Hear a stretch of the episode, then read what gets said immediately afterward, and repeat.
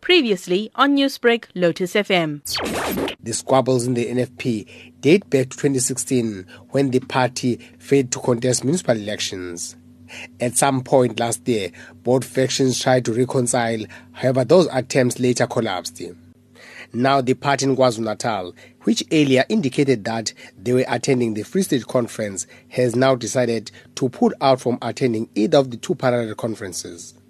Party Provincial Chairperson Vikizita Mlotshwa explains. We had a meeting to, to discussing the very same issue of two conferences. We took a stance as NFP in KwaZulu Natal that we will not attend either the Free State Conference or Ulundi Conference. They need to sit down as INEC and discuss and iron out all differences and make sure that there is one conference. Those people who might be elected will be not recognized by the KwaZulu Natal. They must know that we will take the issue to court if they fail to refrain themselves to continue with these conferences. The NFP MP, who unsuccessfully tried to hold both conferences, Munzoor Shaik Emam, has warned that the two factions risk dragging each other to court after these two parallel conferences, should they continue with their gatherings. In the interest of the party, I believe and we believe, because this can have a devastating effect on the future of the NFP if we do not reach common ground and in the in, put our differences aside, the interest of the people and the party.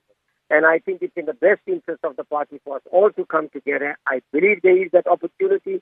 It's never too late and take a decision to postpone the conference have one conference. The pro-KaMagwaza-Msibi's Jeremiah Mavunda admits that the ongoing divisions and parallel conferences will further drift the party apart. However, he says those who chose to convene their conference in Free State have defined themselves outside the NFP. All these squabbles are damaging the NFP.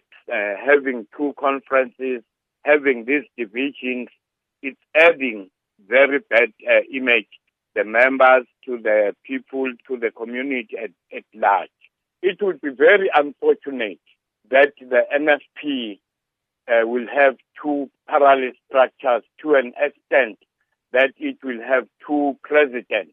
To me, I would say once that happened, that would be two parties.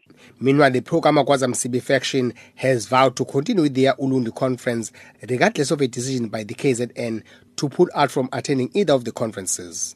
The other faction organizing the Free State Conference says they will meet to discuss the way forward following a decision by the KZN to pull out from attending either of the two parallel conferences. I am Vusi Makhosini in Durban. Newsbreak, Lotus FM, powered by SABC News.